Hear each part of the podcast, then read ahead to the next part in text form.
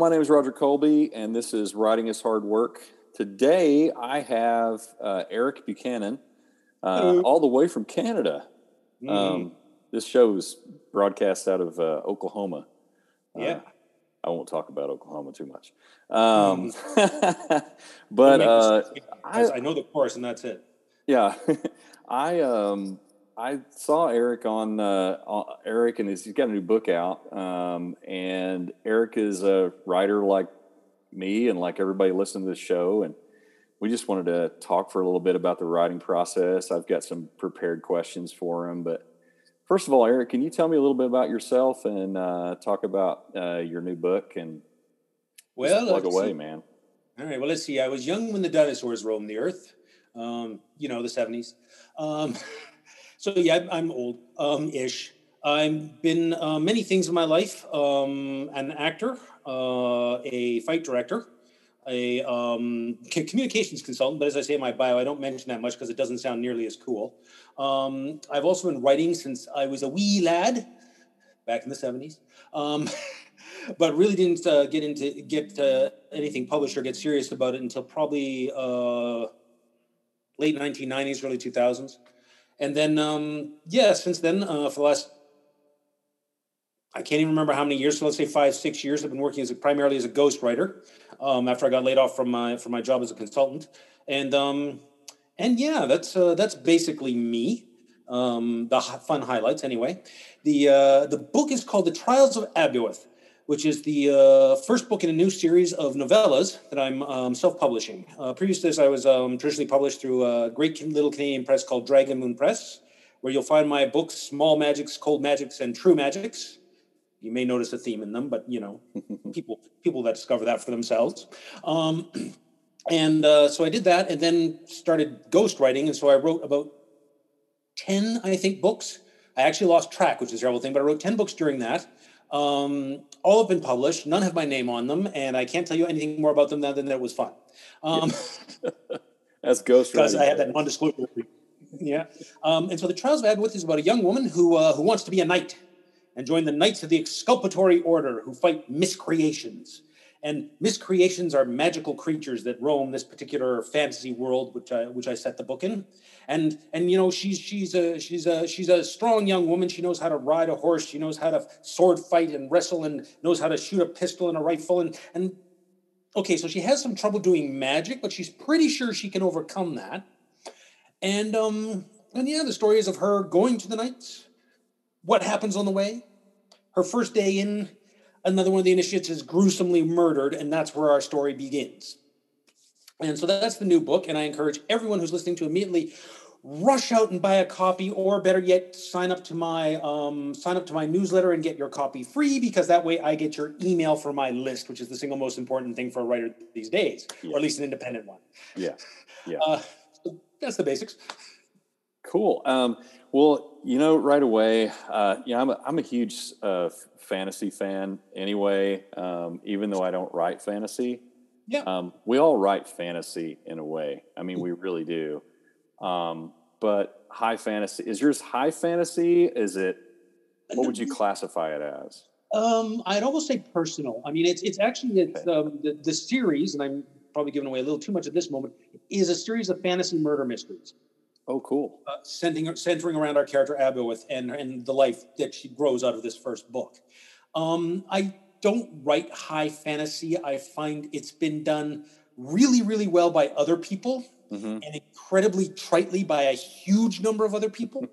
and so there's in the in the magics books um it grew up a bit towards a more high fantasy thing as our as the as the stakes for the characters went from personal to countrywide Uh-huh. but for the most part i find high fantasy boring to write i find characters interesting and the lower the fantasy is the more the more fun you have with that if you like in our world that we said that i said trials of Abueth in yeah there's a lot of magic our hero has a little trouble with it there's monster, magical monsters created by wizards, which are roaming the countryside. There's knights who can use magic and all these sorts of things. But it's not about her saving the universe or anything like that. It's about her living her life and becoming this person that she becomes in book two, three, four, five, six, and if it works, 25. Um, Wow. yeah. They're novellas. They're short. You can crack them out quick. Awesome. Um, so I'm a I'm a huge I'm a huge old school Tolkien fan. I think I've probably read actually I have read everything he's written, including his letters. Mm. Um, and I've uh, I actually wrote a few years ago. I wrote a, a a blog post that ended up getting spun all over the place because I didn't have copyright on it. Even though I wrote it, it gets it ends up in everybody's thing, and Yeah. um, it was called uh, Tolkien's Ten Tips for Writers.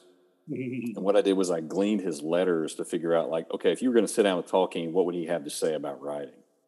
Probably don't write the first book the way he did the Fellowship of the Rings. Oh yeah. um, so I'm using that to kind of segue into the into the the thought about like the writing process. So what what would be your ideal writing process? It it really varied over over the years. I mean, I used to be um, I always hated the term pants or you know, writing by the seat of your pants. But that's Mm-hmm. Yeah. that's how I wrote. I just I like called it free writing because I Mhm. you know fancy. Um, but that used to be my process of just sit down and blat onto the keyboard and let it all come out and then edit it later. And when I got into ghostwriting and into uh, into that where there's deadlines, there's things that the clients need to make sure that what you're writing is what they're looking for, I really became um, very passionate about outlining, about having things and create and I'm like charts, which we'll talk about when we get to writing tips and and for other people um, that help me understand what characters are doing and really having a solid outline as a base, so that when I sit down each day to write, I can look at um, either where I'm at in the story and say, "Oh yes, I'm here," and start writing, or I can look at where I'm at in the story and say, "What the heck was I thinking?" and and go back and look at my outline and say, "Oh yeah, this is happening here because this is going to happen here." and it goes on and especially with with the abowith books with the uh with the mystery aspect to it with mysteries you got to have clues Yeah. and you've got to lay those clues out in a way um and i forget who i'm quoting with this but a, a much better writer than i a murder mystery writer than i said the detective should never know anything that the audience doesn't and the key is to having the audience join for the ride and see if they can figure out all the bits Mhm. and uh, it, it was funny when I wrote the Trials of Abwith and sent off to my uh, my friend who uh, Leah Baba, who is a, an amazing author herself, but also a wonderful editor. Um, she uh, she went through the book three times when she was editing it, and she wrote in the first book in the, in the first chapter, okay, this bit is really unnecessary and don't need here. And then I saw a note directly beneath it, which obviously came from the second edit, where she went, "Oh, this is the first tell." Okay, and that's the idea. So, so for for me, it's a process of, um, I guess, concept, broad outline, chapter outline, scene outline, and Yeah. then um, and then writing. And often with the scene outline, there's there's a lot of character work that goes into that too. And um, being being a master of the acronym, I, I, I created an acronym for my character chart, which is GMISCAC. yeah, so everyone remember GMISCAC, um, which stands for goals, motivations, stakes, conflict, action, agency, and consequence. And every scene needs to have these, Yeah. no matter how big or how small. Yeah. Because if characters do not have something they want, they're boring to read Yeah. it's one of my biggest complaints with um, bad literary fiction. Good literary fiction, I gotta say, is amazing because there's so much depth and all that. But the bad literary fiction, you're watching these people stumbling about doing nothing because they have nothing they want. Um, I won't name any books. There's a couple that I hate profusely, which I'm not going to talk about. Yeah. Um, but the good stuff, where you where the characters have goals, where they have something that motivates those goals, where they have stakes for those goals, whether it's personal interior goals as you see in literary fiction, or if it's, it's exterior goals like you see in a lot of genre fiction, or in a lot of good fiction, both, Yeah. right? Yeah. Uh, that's what makes great fiction. So Mhm. that's um that's my process, and then I try to write at least a thousand words a day um, for myself, plus whatever I write for my clients. I'm I'm all for writing a thousand words a day. I think that's like the the the bedrock of just you know, and you'll you'll turn out garbage sometimes, most times, but uh, but you know, I can come back and and uh, mess with that later. But getting it down, I I usually I'm kind of a I'm kind of both a pantser and a planner. I Mm. plan out characters with backstory, and I create um, worlds. Um, it's funny. I, I talked to Timothy Zahn. I think I've said this on another podcast, but I talked to Timothy Zahn one time. He's a guy that wrote uh, all the Thrawn series and stuff, and uh, I told him about creating all these worlds because I'm kind of like talking in that. I just make all this stuff, and he's like, "Why did you do that? You wasted your time. Just make it when you need to make it. You need a ice planet. Just make an ice planet." yeah, I, you know, I actually lean a bit towards his style myself. Mm-hmm. Um, more so when I was pantsing. Mm-hmm. I was I was talking with um, okay, gonna name drop Ed Greenwood, who oh, yeah. created Forgotten Realms. Mm-hmm. I met through he's Canadian. I met him through the Toronto writing scene, not realizing that my ex-wife's mother already knew him because he's also a librarian at her local library. Small world. Wow.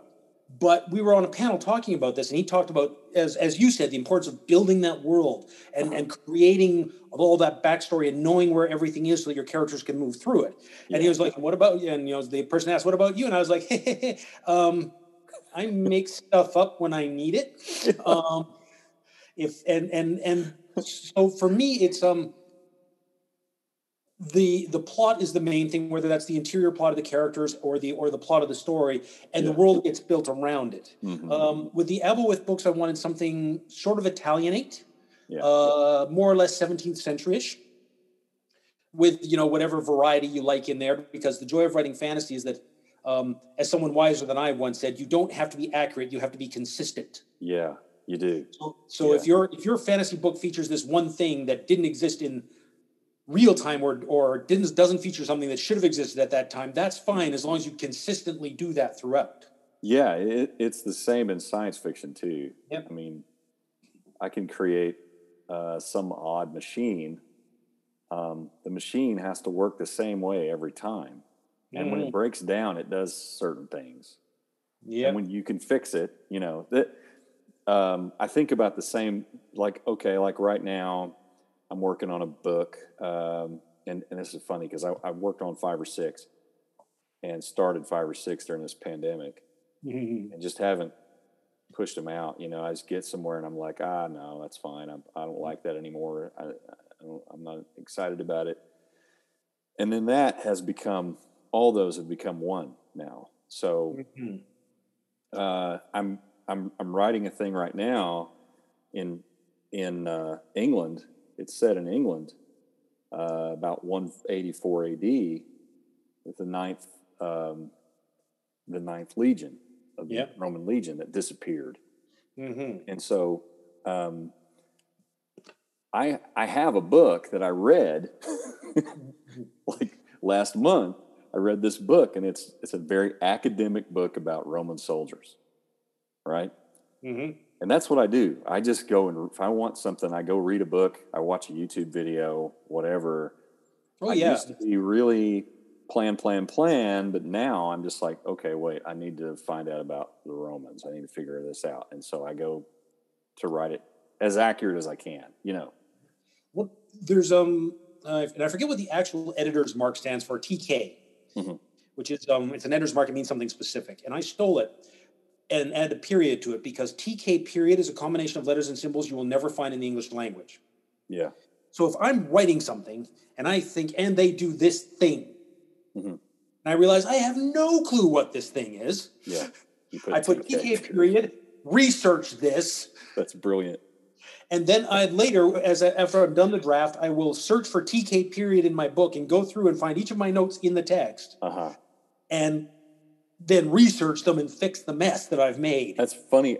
I have Scrivener. I use Scrivener for to write my books, and um, Scrivener actually has a, a macro you can use for that. It puts cool. a dot in there, and you can put it in the note, and then that note is is categorized, and you can tag it. Yeah. So I'll tag it with like, hmm. need to go back and research this, and that's my my list gets populated Mm-hmm. So you, you, can do something similar with Word with comments, but I find that clicking the comment and then opening that and doing that slows yeah, right. Down. So it's better just TK period. Do this TK thing. period. That's fantastic. I'm going to start using it. it's it's it's an easy cheat, and TK is actually an editor's note. And all the editors that I know who are listening to this are going, "Oh my God, do you know nothing Buchanan after all these years?" Because uh, I can't remember what it means for the life of me. That's so great. Um, let's see. Uh, any any authors that inspire you? Who inspires you? Uh, about ten million eight hundred sixty five thousand thirty two. um, recently, I just finished um, V.E. Schwab, Victoria Schwab's latest book. Um, the was the Secret Life of Addie LaRue. Um, now I have to look this up because I have to say I'm, I'm gonna I'm gonna punt, I'm going to actually push it right now. Addie LaRue is an amazing freaking book. Yeah. Um, and amazingly inspiring for me to read this book and to to see okay that's not helpful um, uh, to see how this woman has created a wonderful character mm-hmm. uh, which we follow throughout history yeah. a woman who no one remembers oh wow and and so she does this wonderful job of creating characters and, and finding the depths of those characters and walking them through the process of their lives, which I find fascinating. We can talk about Neil Gaiman and his ability to build mm-hmm. worlds uh, from the Sandman comic books up to uh, Stardust, which is my favorite silly little novel, yeah. um, to American Gods and uh-huh. the Anansi Boys, yeah. and the incredible depths and character and ways he plays with mythology. Tolkien, of course, was a huge influence when I was a kid. Yeah. Um, as were about 8,000 different comic books because I read continuously. Sure. Yeah. I actually started reading when I was two years old, um, which shocked the hell out of my parents, I guess. But, and it just never stopped because there's so much out there. Um, there's a series of books whose author I can't remember set in Wales in mythical Welsh times, mm. um, which were wonderful. There was um, uh, Canadian authors. We talk about Margaret Atwood. We talk about uh, Margaret Laurence. We talk about um, Robertson Davies, all of whom have not aged so well as one might think. Though Margaret Atwood is still alive and pumping out fiction, Robertson Davies was uh, is one of my favorite authors for the way he develops characters. Yeah.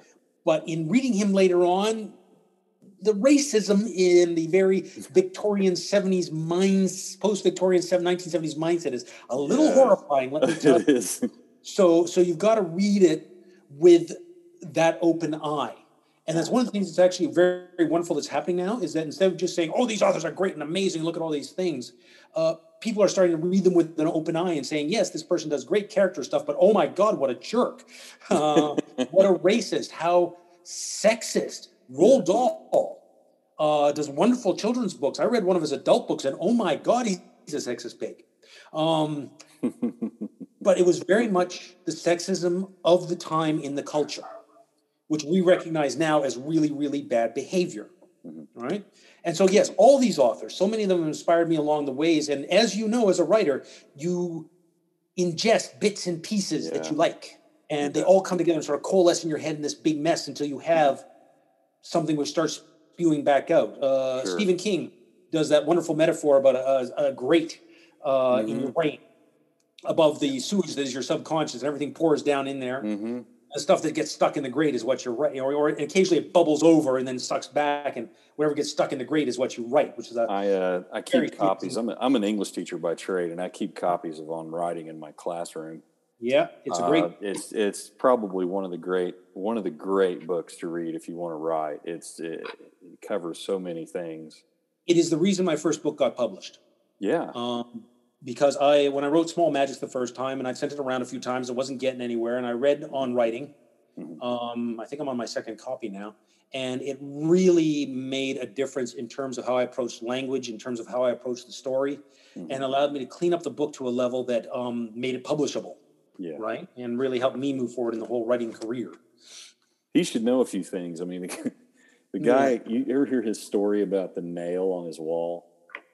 Yes, with all the with all the rejection slips all the, on it. All the rejection slips, and he pulled the nail out of the wall. no, I mean that, that, man wrote better stoned out and drunk than I have sober sometimes. he, um, he he has. Well, there's a, Philip K. Dick. You know, he wrote everything while he was on acid. explains so much about Philip K. Dick. I haven't read a lot of his, to be honest. So. Yeah, he's he's interesting. It's worth it though. Mm-hmm. Um, so um, I'm going to skip to this next question here. Um, uh, so, how do you get your books in front of readers, and what are some ways you connect with readers? Well, that's that's a, a bit of a story. So I should mention I'm a marketing consultant, a communications mm-hmm. consultant, among other things. Okay. And so I've um, the the self publishing thing is new to me. I just started doing it now. I was writing books that other people published for me, um, that, through Dragon Moon Press, and then I was ghostwriting for a while because I had life stuff happening that prevented me from doing that and producing my own work. Right. Um, and I started the I started the the self publishing simply because it was easier than hunting for an agent and getting another book out. Mm-hmm.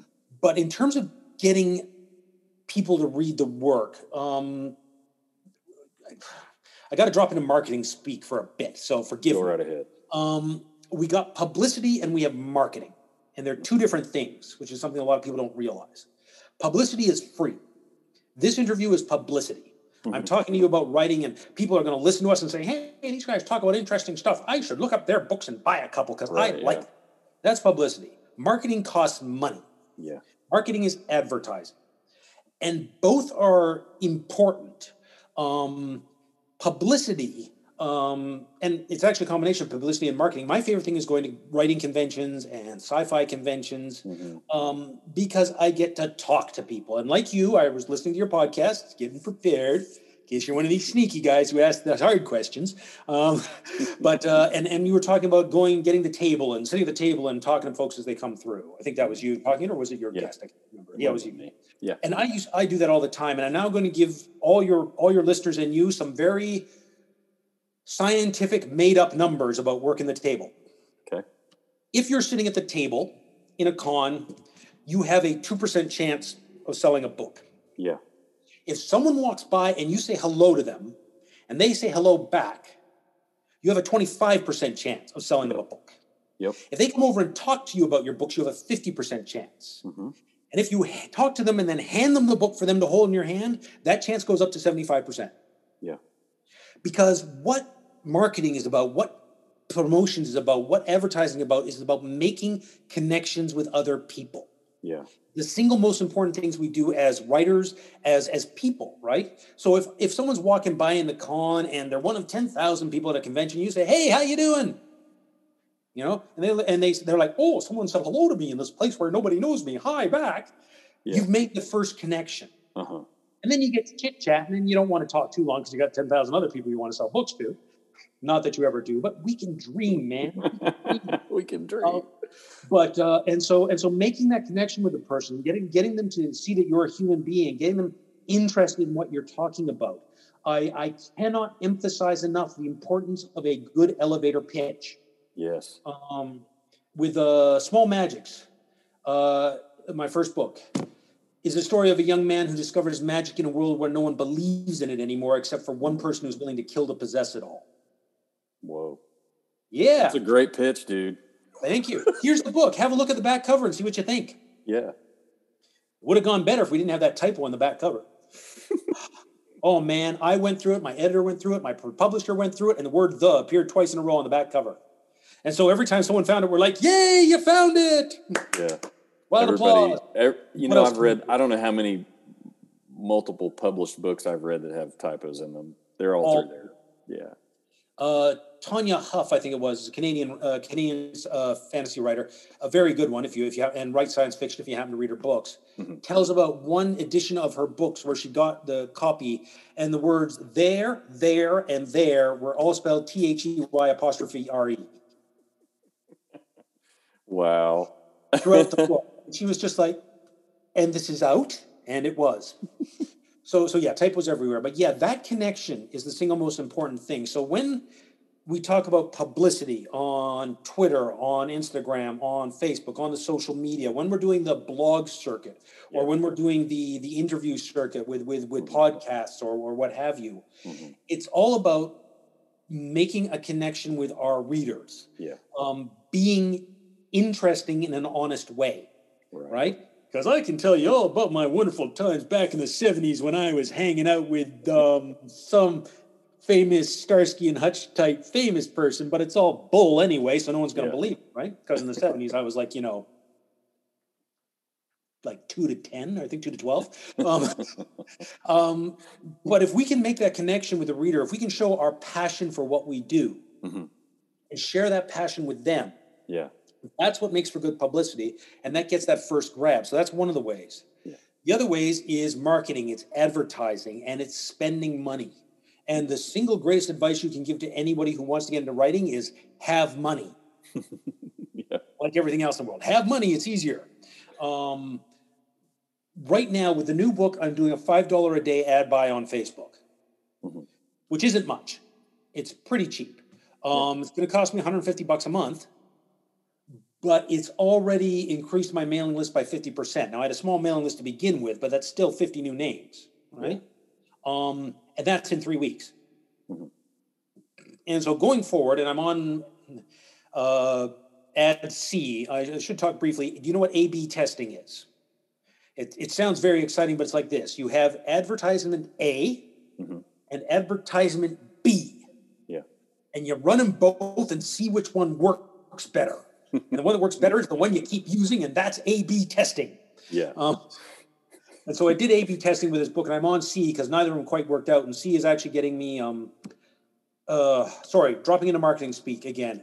Uh, impressions, clicks, and um, uh, what's the third one? Buy-in. We'll go buy-in. with buy-in. Yeah. Yeah. So impressions are what Facebook and Twitter and all the and Instagram and all these things try to sell you. Mm-hmm. You can get impressions. Yeah. Impressions mean eyes have landed on your advertisement. Yeah. So I'm getting a thousand impressions a day. A thousand people see the ad today in their Facebook feed. Now let's take a moment to think about our Facebook feed, shall we? Yeah. Do you remember any of the ads you've seen today in your Facebook feed? Nope. Nope. And so that's impressions. It means nothing.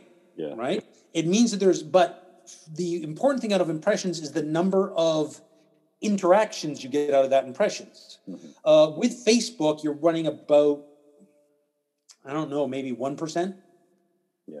Um, but if a thousand people see your see your ad a day, and ten of them click on it, mm-hmm. which takes you to your website, mm-hmm. and twenty five percent of those decide to sign up, yeah, that's where your real number comes in, right? right.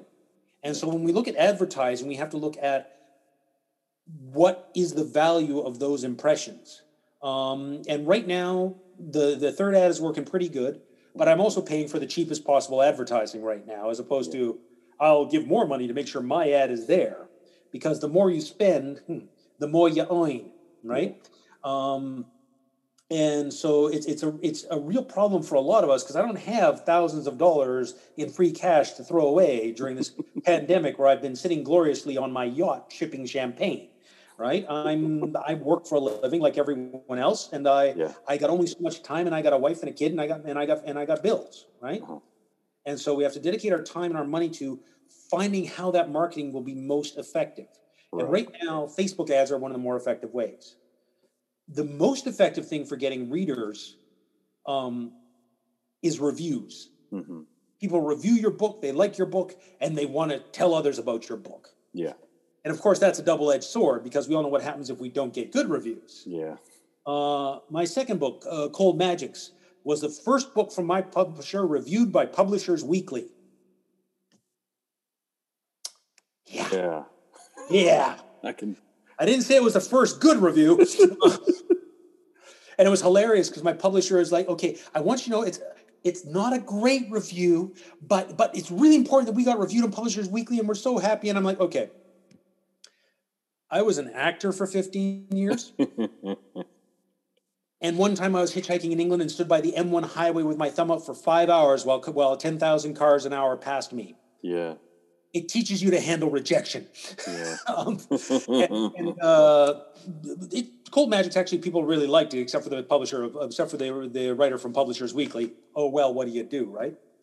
And then, you get the, then you get the reviewer that somebody on Amazon that just reviews your book and probably didn't even read it.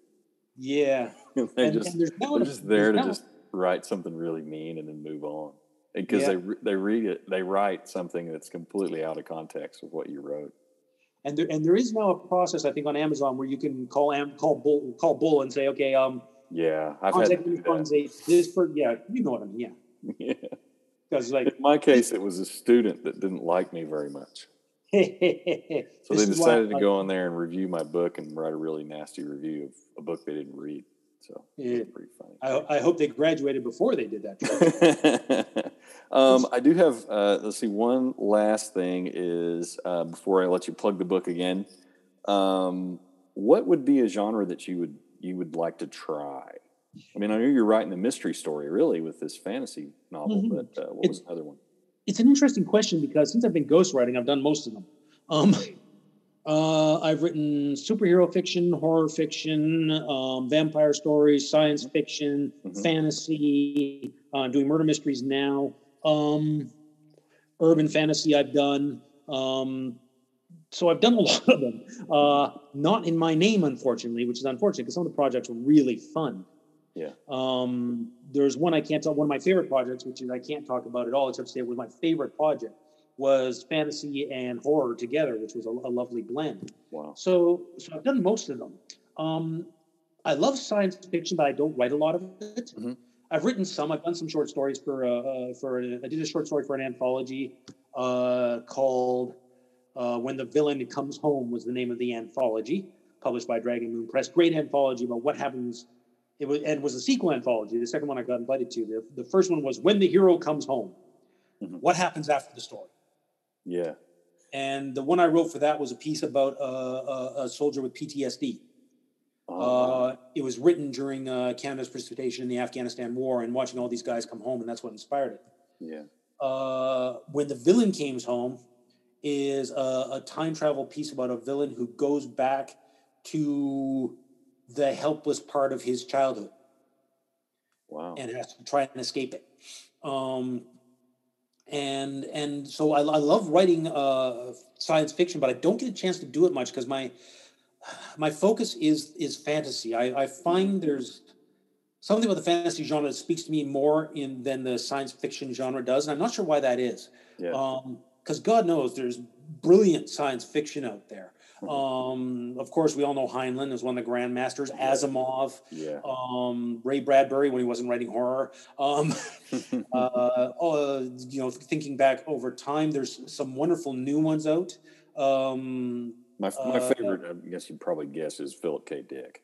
yeah, you mentioned him before. I've and been compared to him. Yeah, that's nice. Hopefully not in just a last name thing, because that would be embarrassing. Uh, no, that would, Sure, that would be embarrassing. I would recommend if you want to just read something interesting uh, about him. There's a book called uh, "The Exegesis of, of Philip K. Dick," and it's Okay, so all his notes. Pause while I put put it on my. yeah. Look, it's a modern age. I'm writing notes on my phone. What's the title? the Exegesis of Philip K. Dick. It's quite a thick book because it's all of his notes, and he details his uh, bizarre view that all of us creatives are simply channeling something real from another alternate universe. You know, I've I've heard less strange. I've heard more strange things, um, but it, but it's it's it's one of those things where, okay, my wife, um, among other things, is an archaeologist. She is uh, Oh, wow. she's currently a, she's currently a city planner. Oh, thank goodness! I thought you had a power outage. no. Um, she's currently a city planner. She works as an archaeologist for many years, Mhm. and and one of the things that has always annoyed the hell out of her is it was aliens. yeah, yeah, Um, and so I, I hear what Philip K. Dick is saying, and I'm kind of like, uh huh. So it was aliens. Um, and the question is whether channeling something from another universe makes us creative more or less than what we are. yeah, Because the creative process, and I'm speaking as a writer, I'm speaking as an actor, I'm speaking as a fight director, man. yeah, Um, because teaching two actors how to beat the hell out of each other on stage and make it look real is a whole creative process unto itself.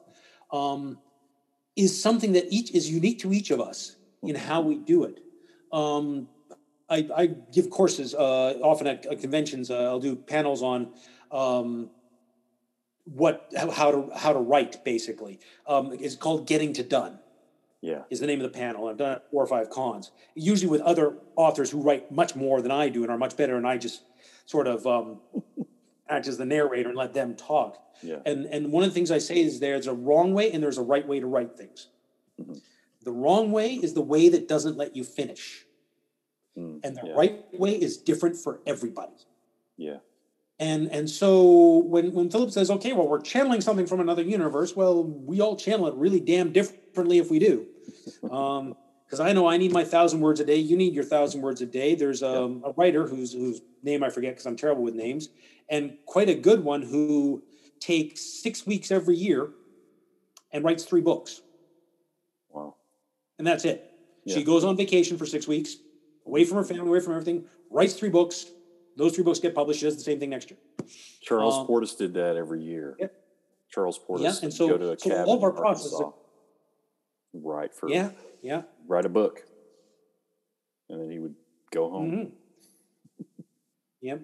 And I was going to say the other the other tip I have to give to writers today is improve your typing speed. Yeah. The faster you type, the more you will write in a day. it's true. It's true. I'm very thankful for my typing teacher when I was in high school. She taught me how to type. Yep. And I am blinding fast. I can type so fast. I am envious as hell because typing was one of those courses I decided I didn't need because I was going to be an actor. Actors don't type. yeah, that was one of the lessons. All right. Well, tell us uh, tell us again about the book and um, The book is The Trials of Abueth. It's the first book in my uh, Stalkers Chronicles. Um, it is actually a prequel to all the books that follow. Um, it is about a young woman who wants to be a knight more than anything in the world. She can ride, she can shoot, she can wrestle, she can sword fight. She has a little trouble with magic, but she's sure that she can get over that. She wasn't expecting to have one of the other knights initiates murdered on the, her first day there. And therein begins our story. Speaking of elevator pitches, can you tell I haven't written the one for this one yet? yes. Um, it's one of those ones where I'm like, yeah, damn, I should write that before I start publishing. Oh well, I'm busy. Um, but uh, it's the first book in the series. You can get it um, on Amazon, on Smashwords. I think on Google Play. I'm not sure if it's up there yet. It was going to be on Apple Books, but honest to God, their load up process is a nightmare, and I haven't figured it out yet. It's a pain. So. I'm just like, you know what? Too bad. Um, I got three platforms. Um, it's on Overdrive through Smashwords. So tell your local library to stock to stock it in their ebook collection. Um, or if you don't want to spend any money, you can get it free by going to my website, Erik Buchanan. That's E R I K B U C H A N A N dot C A. Not dot com. I'll That's put a link to it at the at the bottom too. Perfect. Not dot com. That's owned by a California computer guy. He bought it the day before I bought mine. I swear. I looked at it two days before and said, "Okay, I got to make sure I got money for this." Came back two days later and he got it. yeah. Darn you! But apparently he's very good with computers and, and programs. So you know, if you want that, you can check him out. But Erik Buchanan. Dot .ca. You land on the homepage. There it is. There's the newsletter sign up. You sign up for the newsletter. You get your free copy of the Trials of Abueth, and it will hopefully be the beginning of a wonderful adventure. I've got four more books written. Oh, sorry, I've got three more books written. I'm writing the fourth right now. The second one has just gone to the editor, and I'm hoping to launch it in April, Awesome. and then hopefully getting uh, one out every two or three months for the rest of the year and the years that follow. Cool. And it all really depends on all of you, dear listeners, going out and buying them because I need the money. Did you hear that? Go out and buy our books. buy our books, buy my books, buy Roger's books, buy all the books. Yeah. Because Just the more read, books read, you read. buy, the better human being you are. Exactly. Well, Erik, thank you so much for this well, this wonderful interview. We've learned so much about uh, marketing, about, and I, I do thank you for dropping, putting that marketing hat on. That that's really helpful to writers out there who are indies or trying to do this. It's it's one of the things that um, a lot of people don't realize is that when you become an indie, you're not an indie writer. Mhm. There's no such thing as an indie writer. Mhm. There are indie publishers. Yeah. And You are. each one of us, when we decide to take our writing out to the world by ourselves, we become publishers. Yeah. And so we have to start thinking as publishers and marketing and doing that work as well as being a writer. So I hope it helps, and I'm, I'm glad to share. All right. Well, thank you so much. This has been Roger Colby and Erik Buchanan, and this is Writing Hard Work.